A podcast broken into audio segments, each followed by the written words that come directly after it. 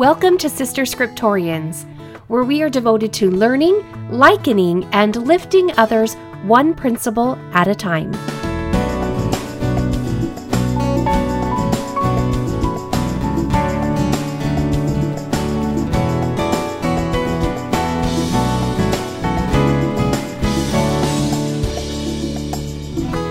Episode 37 You Must Look. So, we're picking up today where we left off last week. We left off with Laman and Lemuel not believing that Nephi could construct a ship, or even believing that he was commanded to construct a ship in the first place by the Lord. Their resistance to Nephi's leadership and his intention resurfaced all of their grudges. I'd like to say past grudges, but something tells me that these grudges were kept close to their heart, rehearsed over and over again, and were now a part of their tissue. Bitterly, they accused their father of leading them out of Jerusalem because of his foolish imaginations, and that he had judged, or really misjudged, the people of Jerusalem. Laman and Lemuel believed that the people of Jerusalem were righteous, that they kept all the commandments of God, and that they were being falsely accused by Lehi. And Nephi was like their father. Eight years. Eight years of resentment, complaining, anger, and resistance. Now, here they are, truly at a crossroads. Their tents are on the shores of the ocean. I mean, they're in a pretty good spot, but they aren't where they need to be yet. And isn't it interesting that we don't hear them arguing about staying where they're at? And we don't even hear solutions or ideas as to where they should go from there. We just hear stirring ups of old arguments, always rehashing grievances. Nephi's response, though, gives us a fantastic insight into one of his key motivators that keeps him continuing on despite the difficult journey that he too was experiencing. His response to his brethren Do you believe that our fathers, who were the children of Israel, would have been led away out of the hands of the Egyptians if they had not hearkened unto the words of the Lord? Yea, do you suppose that they would have been led out of bondage if the Lord had not commanded Moses that he should lead them out of bondage? Nephi had picked up on a type or a shadow of the workings of our Lord Jesus Christ. He saw the similarities between the great exodus of the Israelites, being led by a great prophet named Moses to a promised land, and he saw the connection between them and the families of Lehi and Ishmael, being commanded to leave Jerusalem and follow a prophet of God named Lehi to a promised land. In fact, throughout the Book of Mormon, the prophet Moses was continually brought up to remembrance. Thanks was often expressed for his faithfulness and his diligence in leading a difficult people out of a difficult situation through much affliction to a land of promise. Are the similarities beginning to echo in your mind as well?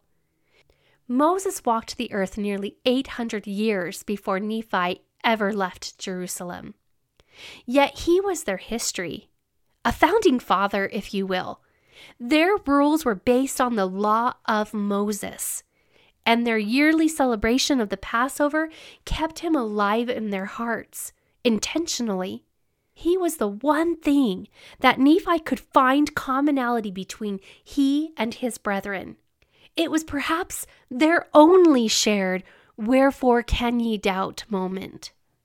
And in studying Moses, I found in the Institute's Old Testament student manual that, quote, so great was Moses that forever after the Lord and his people have used him as a standard or model of a prophet. Even Jesus Christ was called a prophet like unto Moses. When you think of such a man, you imagine he must have been charismatic, powerful, a great organizer, bold and daring and courageous, and a brilliant speaker. And perhaps he was. Nephi did say to his brethren when trying to persuade them to try again to get the brass plates, even though they'd been chased by Laban's guards who were trying to kill them, he said to them, Let us be strong like unto Moses. Yet the scriptures also say that now the man Moses was very meek above all the men which were upon the face of the earth. That's found in Numbers chapter 12, verse 3. Is meekness strength? Do you value it as such? Elder Ulisses Soares said that meekness is the quality of those who are God fearing, righteous, humble, teachable, and patient under suffering. Those who possess this attribute are willing to follow Jesus Christ, and their temperament is calm, docile, tolerant, and submissive. Is there someone in your life who is an example of meekness? There is a man in my ward who is a faithful son of God. He accepts his callings, he serves without fanfare. He is reliable and diligent, he is quiet and unassuming, as gentle as a child, and even patient with the rambunctious children of the ward. I don't see him socialize much. He is there to worship and keep his covenants. One Sunday, though, as I looked upon the stand, I became excited. He had been asked to speak during the sacrament meeting. Truthfully, I hadn't ever taken the opportunity to hear more than a handful of words come out of his mouth. And I saw this as a day or an opportunity, really, to connect with him even though I was sitting in our usual spot way back in the overflow seats. But regardless, what transpired touched my heart. He was soft spoken, meek in the truest sense of the word, yet the message that he delivered was powerful. He shared various experiences in his life, some that could have easily gone unnoticed by someone like me, who is often experiencing life at a fast paced speed. Yet he had captured them, he had written them down, and then he found God in them. As he testified of his Savior Jesus Christ, it was personal to him, and it soothed my heart. I felt warm and peaceful. I was put at ease by the calm that this brother cast upon those of the congregation who wished to accept it. You see, I'm working on meekness. I've got some of the basics down, but there is still much work that I need to do in order to have this attribute be one of mine. But I was impacted by the Christ like leadership not valued by the world, but valued by our Savior, that someone of meekness has upon my soul. When we keep in mind that Moses was meek, but was able to accomplish the work of God here on earth to the degree that over 3,000 years later, we are still studying him. We can see that meekness does not equal weakness. Nephi needed his brethren to see that Moses was a shadow of what they must be he needed them to see that the Exodus was a shadow of what they were experiencing. And speaking of shadows and types, Moses was also a similitude of Jesus Christ. If one could appreciate the attributes and actions taken by Moses, surely one can accept the life of Jesus Christ. Quickly considering just some of the similarities between the great prophet and the Redeemer. Here's just a couple. From the start of life, both had their life threatened by the ruler of the land. Moses delivered Israel from physical bondage, and Jesus Christ came to deliver them from spiritual bondage. Moses mediated between the slothful children of Israel and God, pleading their cause, asking for forgiveness of their transgressions loving his people despite their hard hearts, and even offering his own life to appease justice because of their wickedness, just like the Savior does, did, and will do for each one of us. You might even be thinking, I can liken Moses even unto Nephi. Nephi must have studied this great prophet captured in the brass plates. He must have strived to be as patient under the pressures of murmuring family members and afflictions as Moses was. Both men could have thrown their hands up and forsaken those that were dragging their feet, bringing them into famine and difficulty and lengthening their journey considerably. But both men held on, used persuasion, pleaded with their people to repent, and strive to be close to their God throughout all of it, never giving up. Though Nephi did not say it in so many words, I believe that Nephi needed his brothers to desire to be strong like Moses, to find strength in meekness, to fear God, to seek after righteousness, to be teachable by the Lord, to be patient in their sufferings, and to trust. To trust that the Lord will truly show unto them how to construct a ship. So Nephi asked them to remember what they already knew. He said, Ye know that the children of Israel were in bondage. Ye know they were laden with tasks which were grievous to be borne. And I would add here, based on reading the Old Testament, that while they had suffered physically under a dominating political entity, that the children of Israel had also suffered spiritually, almost experiencing spiritual suffocation, leading to an immaturity or a lack of self sufficiency. They were truly, in every sense of the word, in bondage. So, continuing on, Nephi recalls for them, Ye know that it must needs be a good thing for them that they should be brought out of bondage. Ye know that Moses was commanded of the Lord to do that great work. Ye know that by his word the waters of the Red Sea were divided hither and thither, and they passed through on dry ground. Ye know that the Egyptians were drowned in the Red Sea, who were the armies of Pharaoh. Ye know that they were fed with manna in the wilderness. Ye also know that Moses, by his word, according to the power of God, which was in him, smote the rock, and there came forth water, that the children of Israel might quench their thirst. And how was this all possible? because their Lord, their God, their Redeemer, went before them, leading them by day and giving light unto them by night. He did all things for them which were expedient or convenient or practical for them to receive. But Israel still blinded their minds and hardened their hearts and reviled or criticized in an abusive and angrily insulting manner both Moses and God. Can you imagine the strength that meekness provided Moses in such moments? To be led by God, to represent God, to show miraculous things unto your people, and yet to be reviled by them? And then how do you don't spin out? You don't give up. You keep learning from God. You keep trying to teach your people. You keep being patient under your sufferings, and you remain calm submissive to God, and tolerant of a people who were struggling in their faith. The power of God was with Moses because of his ability to do all of that. And the power of God truly led this people, meeting them where they were at.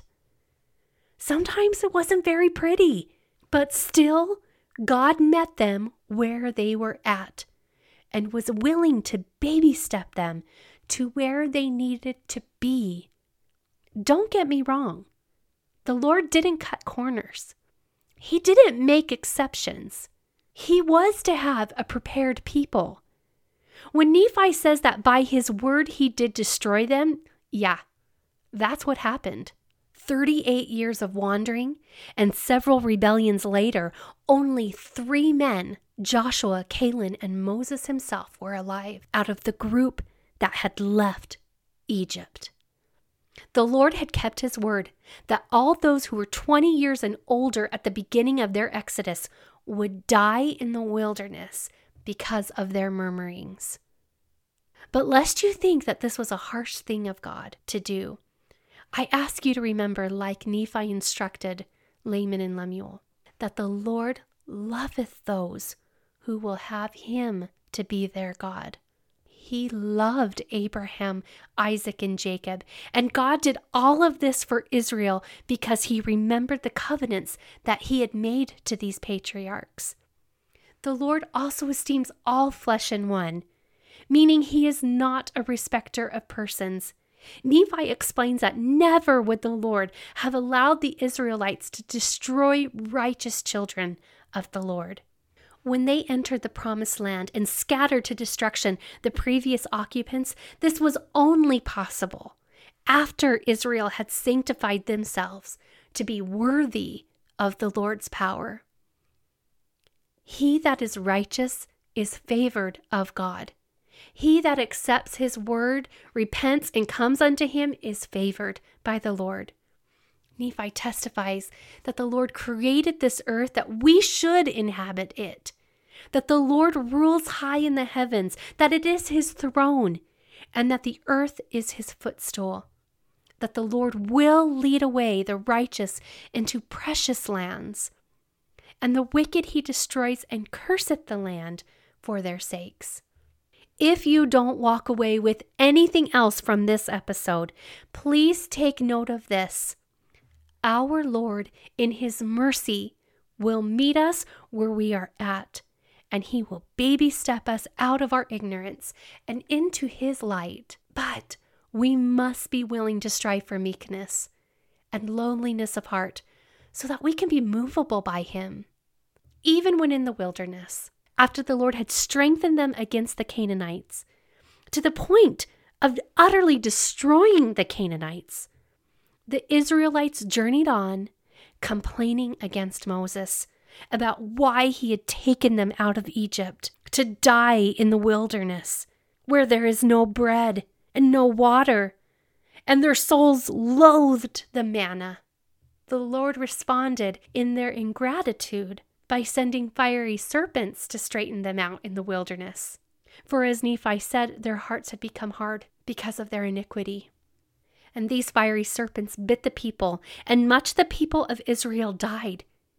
And in humility, the remaining approached Moses, confessing their utterances against the Lord, and asked Moses to pray, to pray to the Lord that he might take away the serpents. Moses did pray, and the Lord provided a way for the people to be healed after they were bitten. Moses was instructed by the Lord to make a fiery serpent and to set it upon a pole. All that Israel had to do, if bitten by the fiery serpents, was to look upon Moses' pole, and they would live. Notice, though, the Lord did not take away the serpents like the people wanted him to, like we sometimes desire him to. Instead, he created a path for them to be healed. They just needed to look. But as Nephi points out, it was too simple. The way was too easy. And many perished because they did not look. When we are anything but meek like Moses, we get caught up in our assumptions that every big problem needs a huge solution. Laman and Lemuel were stuck in the thought that neither Nephi nor they could construct a ship. For those of us who are still working on developing meekness, we get it. We can see the tremendous faith that such a task would require. It takes faith to apologize. It takes faith to turn from anger. It takes faith to forgive. It takes faith to pray for instruction and to receive it. It takes faith to work through pain, both physical and emotional. It takes faith to be humble, to be taught of God who we can't see. It takes faith to trust, to believe that God's way is the best way, even though we think our way is pretty great. It takes faith to hear the whisperings of the Spirit and to believe that it is the Spirit. But let us be strong like Moses.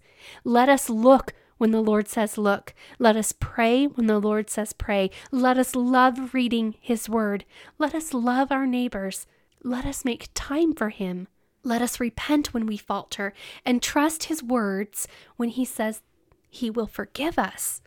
Let us, when we get bitten by the fiery serpents of our day, Let us look to Jesus Christ. Let us look and use his atonement and believe it does have the power to heal us, even though the pain from the bite is so strong and real. Let us strive to be like Moses, meek and strong, God fearing, humble, teachable, and patient under our sufferings. Let us develop the temperament that is submissive to our God, tolerant of other humans who aren't perfect yet, and calm in manner so that we can become vessels worthy of His instruction. Because we do need it. We will need to know what manner He would have us navigate our families, our personal journeys back to Him, and to know how He would have us best strengthen Zion we must become ready to look and live. Sister Scriptorians, I encourage you to come to know Moses a little better this week, to learn to love him as much as the Nephites did, to discover through prayer one thing, just one thing, you can do to become meek and moldable into what God needs you to be, to be open to his matchless power, and to meekly follow where he is trying to lead you. Have a good day.